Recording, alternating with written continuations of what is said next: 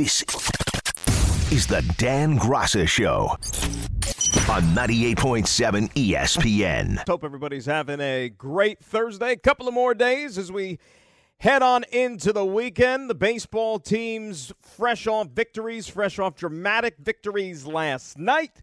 See if they can carry some of that momentum with them into this Thursday and then into the weekend. You got both football teams getting ready for their second preseason games, which will be Giants on Sunday against the Bengals, Jets on Monday. We'll be out there, of course, with the broadcast beginning at 7 p.m. after the K show as they welcome in the Atlanta Falcons. Jets will practice with the Falcons the next couple of days at Florham Park in preparation for that game. So both teams and both coaches haven't answered questions about their quarterbacks and what that situation is shaping up to be, which we'll have some thoughts on a little bit later on. And also, we'll have plenty to say on the whole Deshaun Watson situation involving the National Football League and the Cleveland Browns and the suspension that came down. But as always, you can get me on Twitter at Dan G R A C A. Got to start with the baseball, though, right?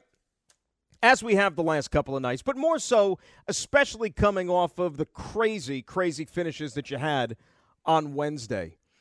And maybe for the Yankees, it's hard to talk about a team that's in first place rather comfortably.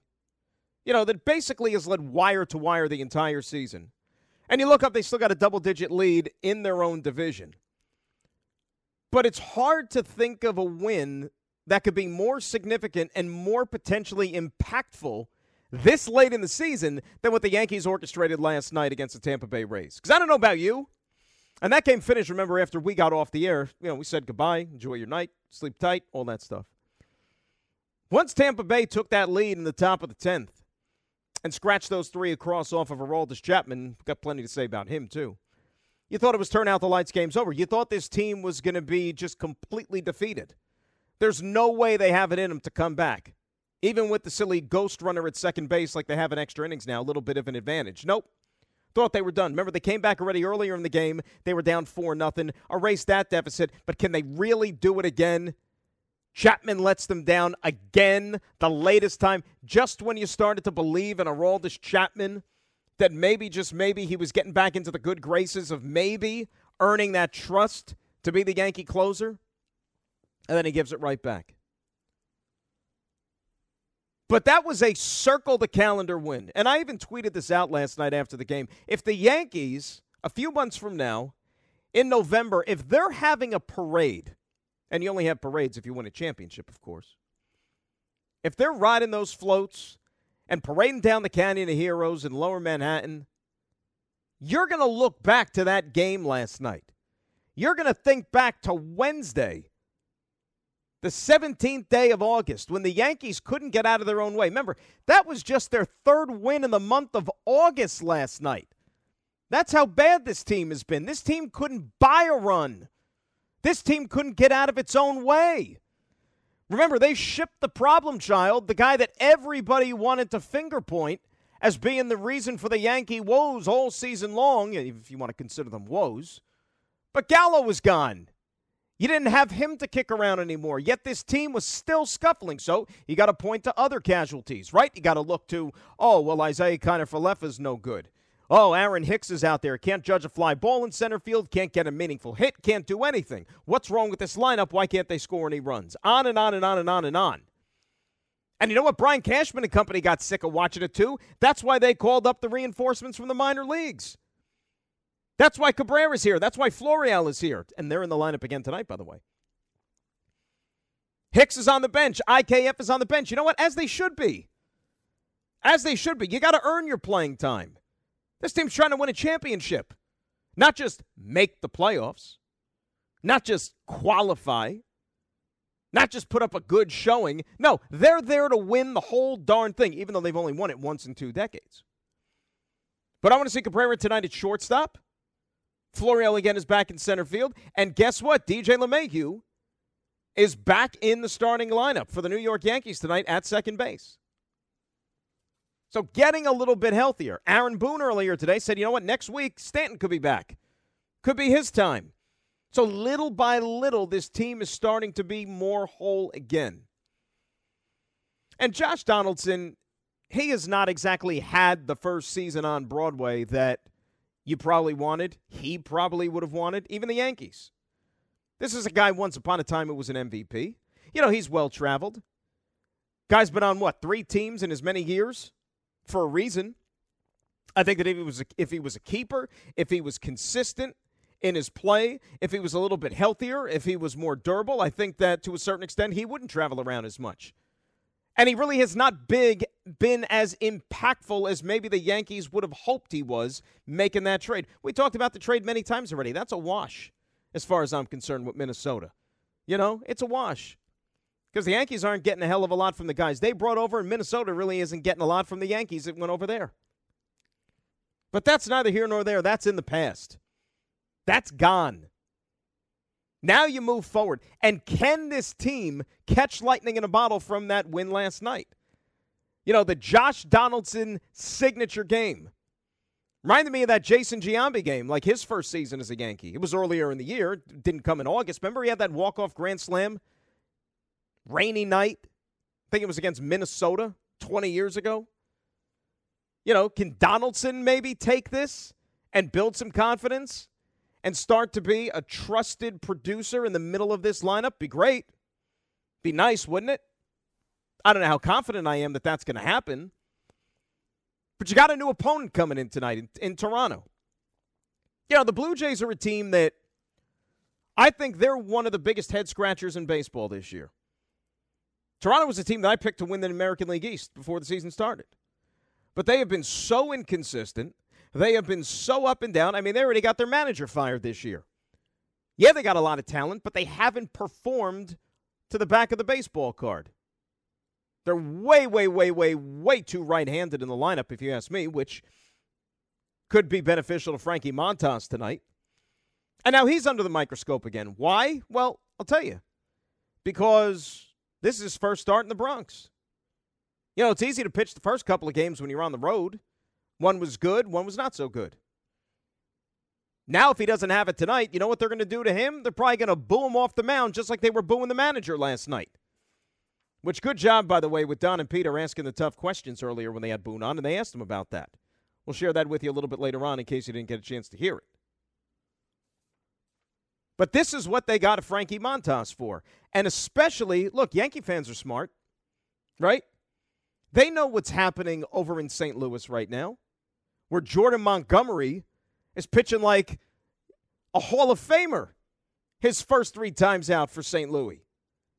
Guy's 3 and 0 and he's got a sub 1 ERA for the St. Louis Cardinals. And again, all these weeks later, we're still sitting here, at least I am, and I'm asking myself, tell me why Jordan Montgomery is no longer a member of the Yankees. Now, I understand we're not talking about a staff ace. We're not talking about a guy who's, you know, even a one or a two in a rotation. And the Yankees certainly didn't feel that he was that for them. That's why they sent him to the Cardinals for a guy who can't even play yet.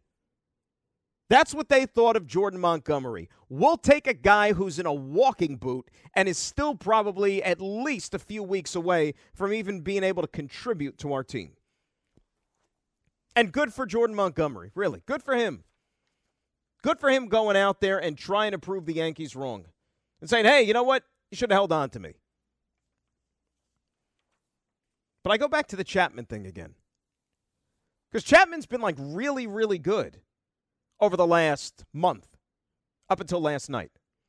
And then it reared its ugly head again. And if you're a fan and you're watching that and you saw what happened in the 10th inning, you started to get like, you know, you started to get the itch and you started to feel a little uneasy and you're saying to yourself, boy, this is that guy again. He's back. I thought he was gone.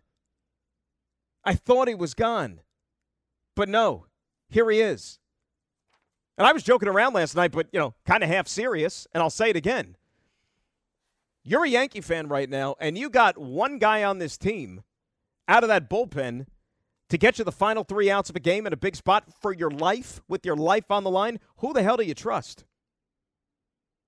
Really, who do you trust? Because I know that Chapman has one of those lurking every so often, like you got last night.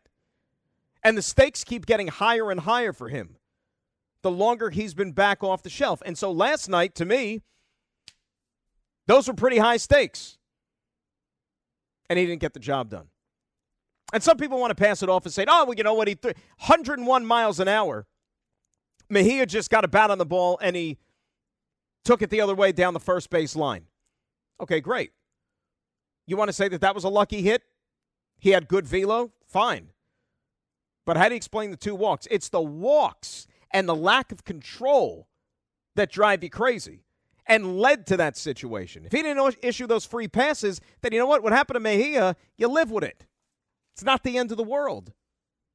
But how many times have we seen this guy just continually lose the strike zone and issue free passes at the most inopportune time in a big spot? That's what you don't need to have happen.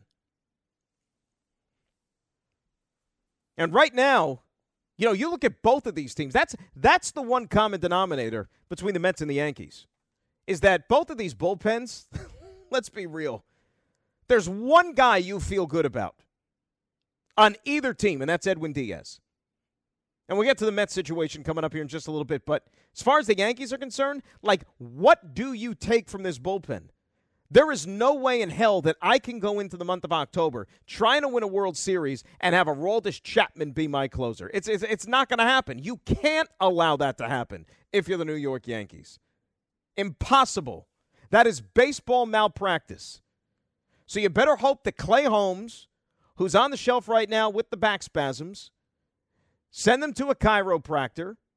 You know, get them acupuncture therapy or whatever the hell you got to do to get them right. And oh, by the way, once the back issues clear up, get him pitching like he was in the first half of the season when he was as good a reliever as there was in the sport. Find me that guy. That's the one I want to see come off the injured list, not the guy that they sent to the shelf who couldn't get me out. Because at the very least, if he somewhat resembles that guy from the first half of the season, you might be a little bit more confident about your team's chances going into October. Because the way this starting pitching is right now, dare I say it's a little suspect?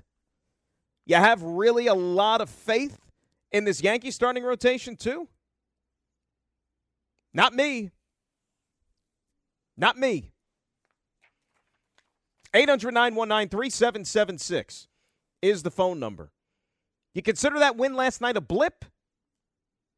You consider that game just a one off? Or do you think this could be the start of something? I'll tell you right now, I like the fact that it's a new opponent. I do. Blue Jays have been scuffling a bit. They could be the perfect recipe for the Yankees to at least sort of build some trajectory here over the next few days. You know, Jose Berrios is going tonight for them. He has been one of the biggest disappointments based on how much money they're paying him, maybe out of any starting pitcher in the American League. And historically speaking, Jose Berrios past the All Star break, not very good. Not good. Yankees should feast on Berrios tonight. We'll see what happens.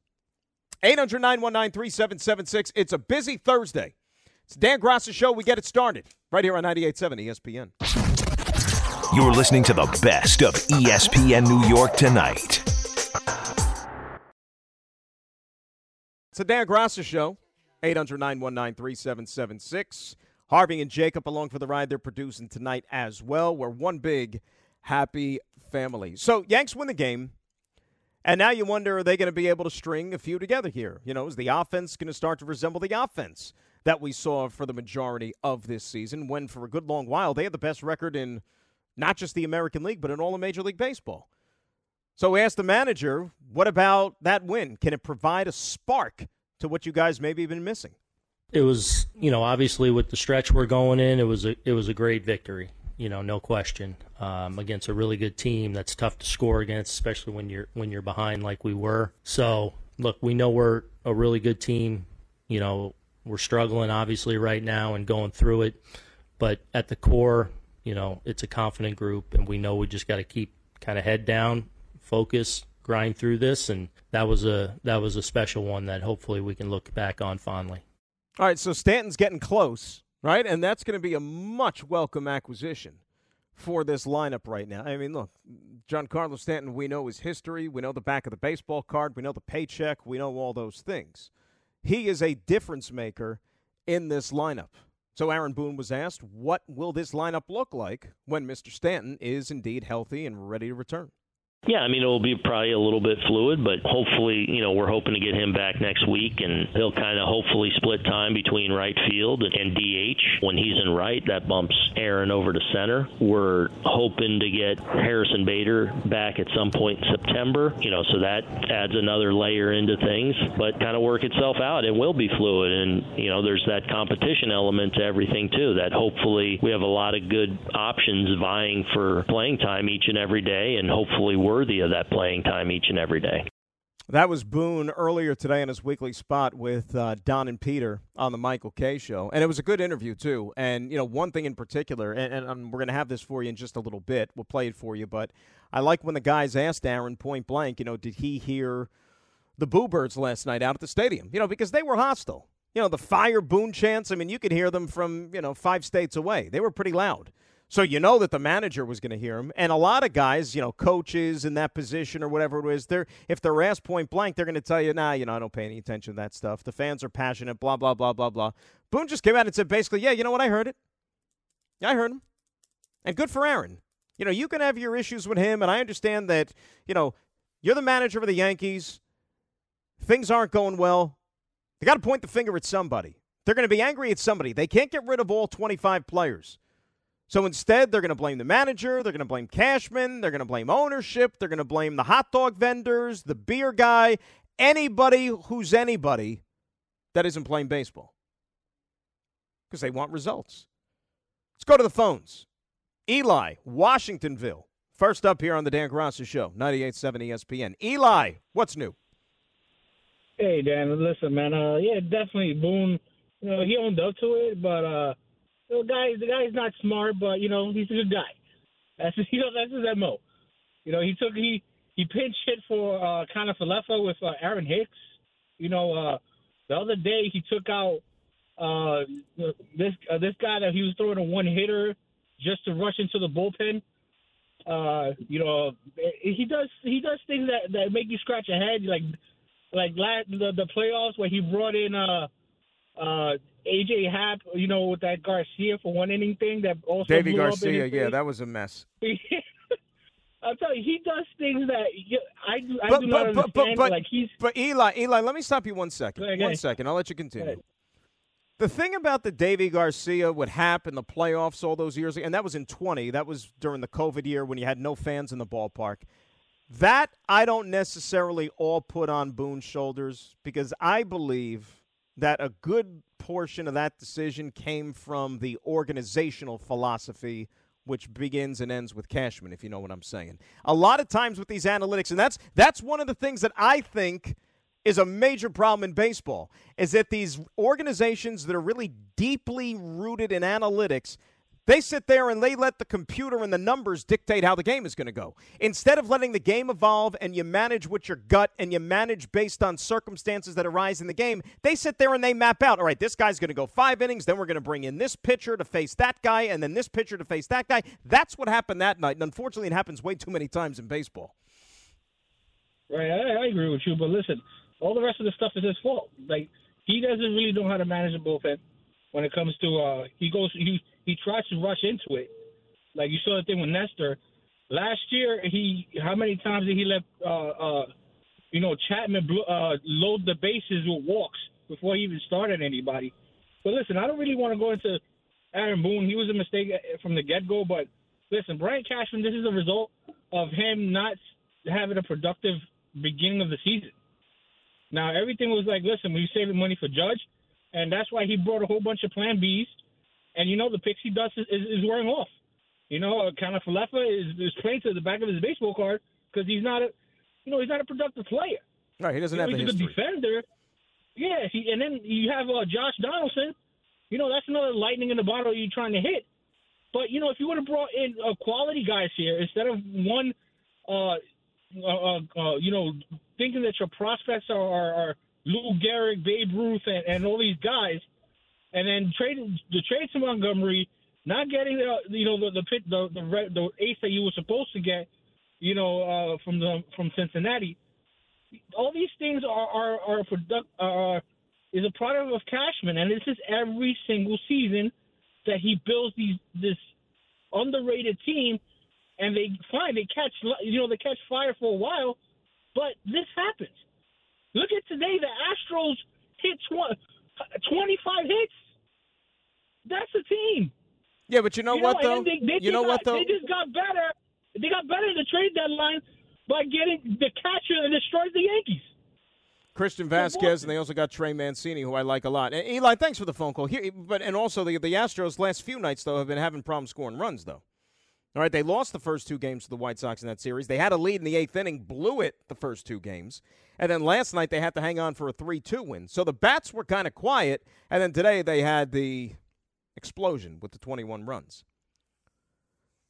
But everything Eli was just saying, like as Eli was making his points, I started to think that's a conversation that needs to be had maybe in October. Not now. Not now. You know why? Because still, and the points that you made are valid. Everything that you said about some of those players, you know what? You're not wrong. But the Yankees are still in first place, and they got a 10 game lead. And there's only one other team in the American League that has a better record than them right now, and of course, that's the Houston Astros. Right?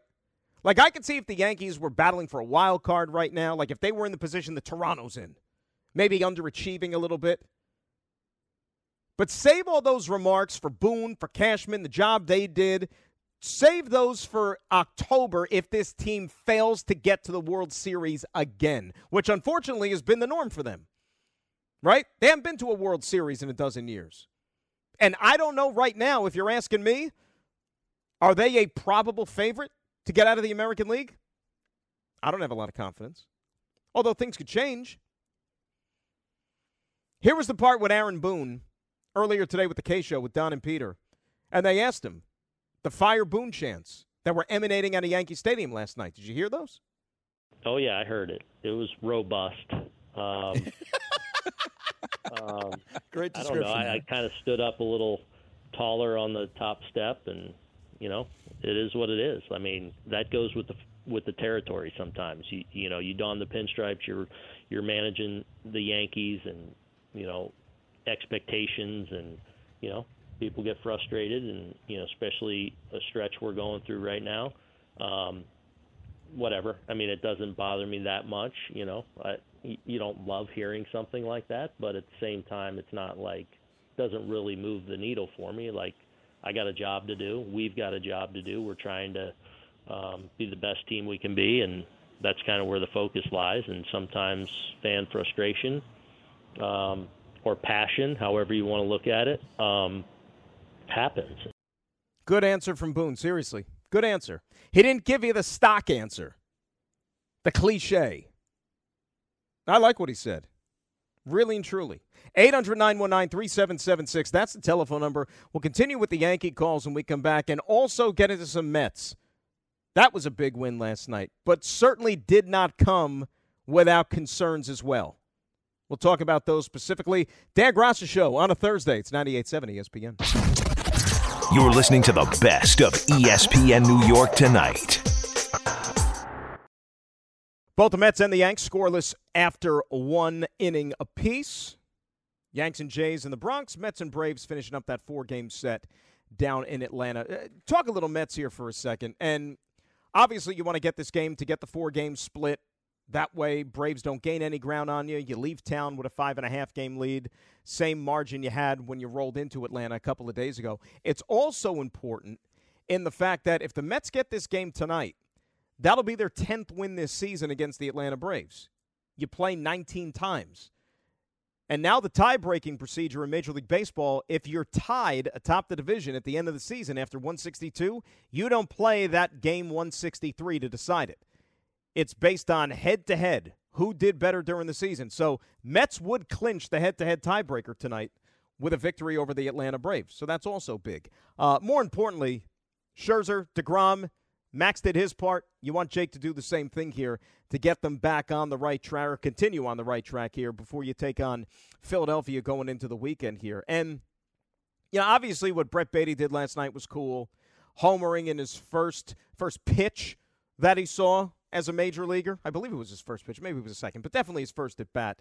Uh, the hanger over the right field wall, two run jack. And then the reaction of his family and the crowd, and you know that footage has made its way all over the internet today, and it really, really cool to see. But watching that game last night and the way it unfolded, Mets have a major problem, a major, major problem on their hands, and that is the bridge to Edwin Diaz. Because just like we lament the fact that the Yankees don't have anybody dependable right now to close games, at least in my opinion, I don't think the Mets have reliable setup guys to get the ball to Diaz.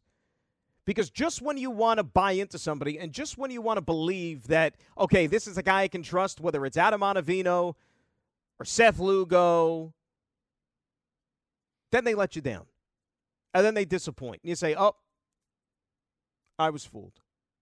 You know, starters can't go eight innings. It'd be nice, but that's not how the game works anymore.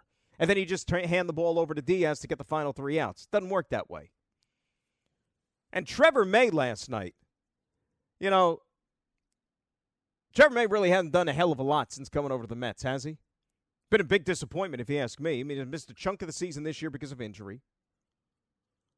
But that guy, I, I, I mean, you could give me a five run lead and I wouldn't trust Trevor May to get the three outs to preserve it. Because very nearly he gave up a four run cushion last night. Buck was ready to send Diaz out there for the ninth inning if it was still a one run lead. And then the Mets put up that three spot in the top of the ninth. And then he said, All right, Edwin, you're done. We got this. And then they put Diaz in because you know what? If you're a major league pitcher and you can't get three outs with a four run cushion to end the game, then what the hell are you doing up here? If you blow that, you should be down in the minor leagues. But May made it interesting. And I don't know about you. How many Met fans out there, when that ball left Ronald Acuna Jr.'s bat last night, thought that it was out of the ballpark? Given how much Trevor May has struggled since putting on this uniform more than anything else. So I was thinking about it. All right, what's the solution? Like, how are they going to be able to at least bridge that divide to a certain extent? I got to be honest. The guy that I think might be best equipped might be Tylor Megill when he comes back. What do you think about that one? Right? I mean, they already said that they envision him working out of the bullpen as a reliever once he's healthy, probably next month. In September, he'll be back. Because right now, there's no room at the inn as far as the rotation is concerned. I think Megill would be an excellent choice, to be quite honest with you. An excellent choice. And Darin Ruf just missed the home run and went foul by like a couple of feet, or else it would have been 1 nothing Mets. I think Megill would be a good choice. But he's got to get healthy first, more than anything else. 800 919 3776, the telephone number. They did get some good news, though, today regarding Taijuan Walker. He left that game a couple of nights ago after two winnings because of the back spasms. So he met the uh, he met the media and was asked how he's feeling. A lot better than expected. Tuesday, I would say, it was a lot, a lot of pain. One of the worst pain I've ever felt. So to where I'm at today, I'm, I'm, I'm a little shocked. But uh, yeah, we're definitely moving in the right direction. And what about the injury specifically? Yesterday, I, was still sore. Felt better, but I was still sore. But um, you know, we've been doing a lot of treatment, a lot of exercises, and um, just trying to stabilize the core and stuff. And today, I felt really good. Played catch 60 feet. That felt good. Got on elliptical, did a little modified uh, lower body workout. So everything's moving in the right direction. So that's Walker might make his start this weekend against Philadelphia. We'll see. Remember, they got that doubleheader on Saturday, so you're going to have to need another arm to begin with. But I, given that you know he's had some back issues previously, I would just skip him this time around, really and truly you know, make sure he's healthy, get him back there next week. You don't have to put him on the IL, but just if he's only going to miss one time through, that's not the end of the world if you're talking about a Taijuan Walker. You need him healthy for the long run as opposed to him just making one start this weekend against Philly only because the back feels better. 800 919 3776. That's the telephone number. Sharif, Brooklyn, up next, right here on 98.7 ESPN. Sharif, how are you? Hey, what's going on? What's up, Sharif? Uh, d- Hey, I've, I've been a Yankee fan for since I was a kid, but um, it's one thing I hate about Chapman. The man has to realize he's not a pitcher; he's a thrower. I don't understand why he has to take 20 seconds between every pitch. Throw the fastball high, low, inside, outside. You don't have to be throwing your flat slider coming over the plate and get smacked every time. Some somebody please tell him to throw his 100 miles an hour left, right, up, and down. That's all he has to do. I don't know why it has to be so complicated. There's a trend in Major League Baseball right now, Sharif. Look, you're, you're not wrong. You're not wrong. But the conventional thinking now is that pitchers attack the strike zone or attack hitters by pitching north south. You know, the high fastball is what's Yeah, really look, something like, that's being perfect- stressed right now. Oh, Go Oh ahead. yeah, no, hundred percent. But every time I see him throw a slider, it's smacked. Like it looks like he's throwing it like a practice pitch, and it gets smacked every time I see him throw it. And then you know, I'm not obviously I'm not going to compare him to Mariano, but Mariano threw one pitch. Everybody knew what was coming, and they still couldn't hit it. The man is a thrower. He's not a pitcher. He has to stop pitching. Can't compare him to Mariano. No, but I hear what you're saying. no, no, I, I I'm, not. I'm not saying that, but he's not a pitcher. He's not a pitcher. Well, he's the closest thing they have to a closer right now, Sharif, and thanks for the phone call. I hear what you're saying because he throws gas and he's a little erratic sometimes with his control, like you saw last night. And when he's up there and he got the beads of sweat rolling down his face, and it looks like he has no handle on the situation. We've seen this out of Chapman before. We've seen this for a lot of years. This is nothing new. Nothing. But Sharif isn't wrong. And like I was saying, you know, nowadays they preach north south. But if you really want to be effective, you should also learn how to attack east west. You develop that slider. You know, if you're a left handed pitcher, if you could develop that back foot slider to right handed hitters, that's a great weapon to have.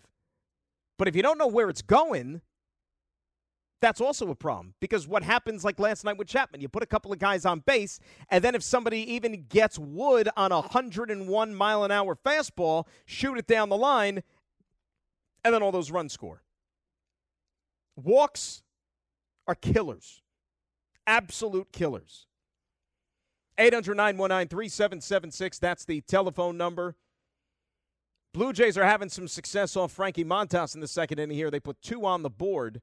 Santiago Espinal with a fielder's choice that drove in a run, and now George Springer with a s- RBI single. So 2 nothing Jays batting in the second inning off of Frankie Montas making his Yankee Stadium debut for the Pinstripes. 800 919 3776. That's the telephone number. We were talking about something during the break, me and the guys. And I'm going to run it by you because something that's happening right now, tonight, like as we speak, live history unfolding in our city. I just don't feel good about all around. I'll tell you what I mean. Graca with you till 10. Dan Graca Show, 98.7 ESPN. You're listening to the best of ESPN New York tonight. So a funny thing happened at the ballpark tonight in the Bronx, and that is, well, the Yankees forgot that I guess they won last night, and then that they were supposed to have some momentum because Blue Jays five, Yankees nothing. Yikes! I had to look it up too. Frankie Montas making his Yankee debut at home has appeared in two games at Yankee Stadium prior to the trade. One start, two appearances, seven innings total, and he's given up two earned runs, two five seven ERA. That was before tonight. Now giving up five runs in two innings. Vlad Jr. with a three run shot to right, just over the outstretched glove of Aaron Judge. Judge is 6'8. He needed to be about 6'11 on that one, or else it would have been a hell of a play.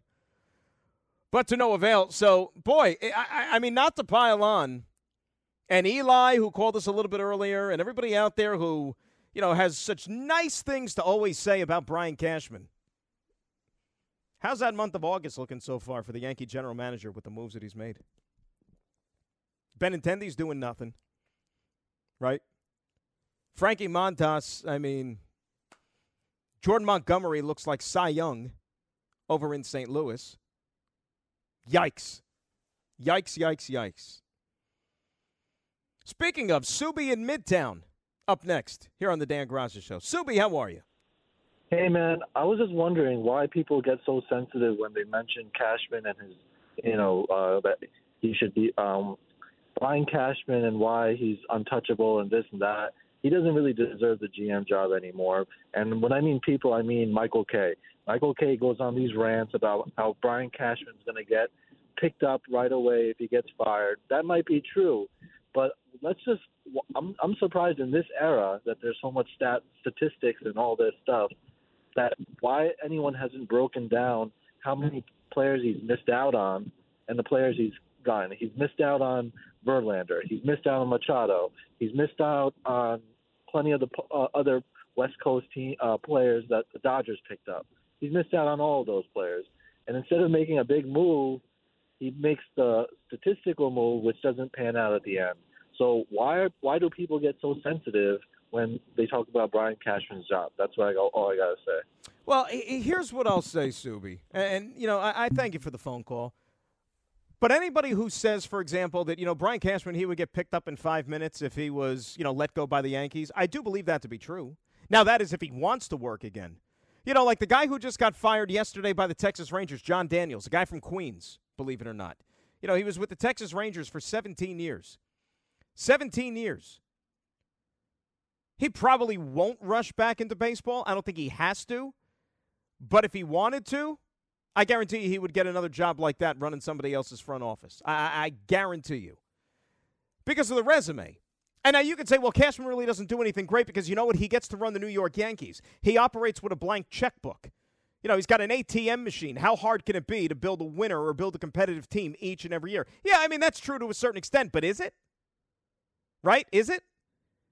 Because correct me if I'm wrong, this version of the Yankees, this version of the Hal Steinbrenner Yankees, doesn't operate the same way that the George Steinbrenner Yankees operated, meaning it's not a bottomless pit. They are extremely mindful of the luxury tax. They don't just spend, spend, spend, spend, spend. They're not going to get the most sought after free agent every single year. Last time they got that guy was Gerrit Cole. And really, if you want to go back like the last five, six years, like to, to memory, just off top of my head, is there really anybody, anybody not named Gerrit Cole? That was this like marquee free. I mean, Subi just ran down a couple of the names. Who was the guy that they put in a huge bid for and tried to get on the open market and came here not named Gerrit Cole? Right? I don't think you've had that guy. But I don't think Brian Cashman's a bad GM. He does have, well, since he was in charge, four world championships except the last one came about a dozen years ago. Still doesn't make him bad, doesn't make him a bum. But you know what? Everybody's got an expiration date. You don't keep these jobs forever, right? You know, look over in hockey. You know, Lou Lamoriello is a Hall of Famer. Lou Lamoriello is, you know, uh, in his peak years was as good as an executive as you had in sports. And what he did with the New Jersey Devils, three Stanley Cups, built a dynasty. That team was a cup contender year in and year out. And, you know, went to the island and he's had some success there, even though, you know, he can't get a free agent this summer, but, you know, another story for another day. But eventually, even after all those years in Jersey, you know, new ownership came in and, you know, they basically said to Lou after years of not being competitive, you know what, maybe it's time. Maybe it's time. And that day might come for Brian Cashman. And Maybe Brian Cashman doesn't want to do it much longer. I don't know. You got to ask him. This is a very, very demanding job. Now, nobody's feeling sorry for him because he gets paid a boatload of money. But he's done this. What? He took over as the GM in 97, 98, somewhere around there? It's almost 25 years. Being in charge of the New York Yankees. Jack in Manhattan, up next, right here on 98.7. Jack, how are you? I'm good, Dan. Uh, congrats on the show and great job. Um, Thank you, listen, Jack. I'm a Yankee. I'm a Yankee fan, but and I don't look. It's above my pay grade to say whether it's you know Boone or Cashman or any of that because you can make an argument on either side of those guys doing good or bad. But I'm tired of sports pundits not understanding why Yankees fans are on the edge of their seat all the time. Look, if you can't appreciate the wins this year, yeah, you're miserable. You know, you should go run in the middle of a freeway somewhere. But if you're a, normal human being and a Yankee fan for the last 20 plus years, you understand that we have been disappointed constantly. And it's not like the Kansas City Royal fans being disappointed. It is a privilege to have the talent and the money that the Yankees have had. So when you don't get across the finish line, you don't want to hear pablum about multiple champions. You don't want to hear this stupid friggin' question about, hey, is the season a bust? Because it, all of that is so stupid. The point is, look look at the Yankee history, 100 plus years. If you look at the number of we've gone what 20 plus years now if you divide by that we would have won six or seven championships that's not what this is about it's not about trying hard to win. It's about refusing to lose. And this team doesn't refuse to lose. It doesn't close. Jack thanks for the phone call. Um, it, it, it's funny to me. It re- like i said you know we're having these conversations on august the 18th we're not even in September yet. This is still August the 18th. And outside of one magical night like you had last night, it's just been the pits. And tonight, to be down 5 nothing before it's even dark out. Before it's even dark out. And you got a guy on the mound who, let's face it, was a hired gun. Yanks went out and got Frankie Montas from the Oakland A's. And I thought it was a good move, but they didn't get Luis Castillo. And you saw what Luis Castillo has done for the Seattle Mariners. You saw up close and personal what Luis Castillo has done as a Mariner to the New York Yankees on two occasions. And now, I mean, this is just going to f- fan the flames even more for all the anti Cashman people. The reason that the Yankees didn't get Luis Castillo is because allegedly, reportedly, supposedly, the Yankees, i.e., led by the general manager, didn't want to give up the prospects that Cincinnati was asking for in exchange for Luis Castillo. Seattle did. You know, Peraza is still here. Volpe is still here. They hang on to these prospects just like a squirrel kind of saves all of his acorns for a long winter, right? Prospects are great, right? It's cool. You say you have them. You open up the cupboard and you see there are your prospects. But are prospects really helping you now? Fans don't want to hear about prospects. Fans don't care about the future. Fans care about the present. In this city, in this town, fans care about winning today. Fans care about winning yesterday, not tomorrow. What's in front of me now? That is what I care about. And unfortunately, to the Yankee fan, it seems as if the front office has had way too much of an eye on tomorrow and next week and next year as opposed to right now, and they're squandering an opportunity. Glad we got that out there. This is the Dan Graca Show on 98.7 ESPN.